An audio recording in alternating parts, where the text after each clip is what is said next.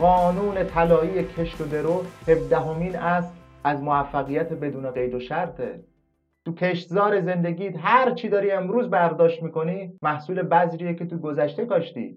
افرادی هم هستند بدون توجه به این قانون طلایی حاضرن بدون اینکه چیزی بکارن خیلی چیزها رو درو بکنن. عزیزانی که قصد دارید در برابر خدماتی که میدید پاداش بیشتری رو دریافت بکنید، باید روی کمیت و کیفیت کارتون تمرکز بیشتری داشته باشید. همون ضرب المثل میگه که از هر دست که بدی از همون دست میگیری، داره صدق میکنه. اگر غیر از این باشه داری شکست اقتصادی و مالی تو رقم میزنی. تمام شرکت‌های بزرگ و موفق برای اینکه خدمات مطلوبی رو بدن، اعتماد مردم رو به دست بیارن، بیش از حد دارن هزینه میکنن. به این نتیجه رسیدن که یا باید نیاز مردم رو شناسایی کنن، دنبال این باشن که چیزی اختراع کنن که تا به حال کسی عرضه نکرد، یا راهی رو پیدا کنن که بتونن کالاها رو ارزونتر و سریعتر و بهتر ارائه بدن.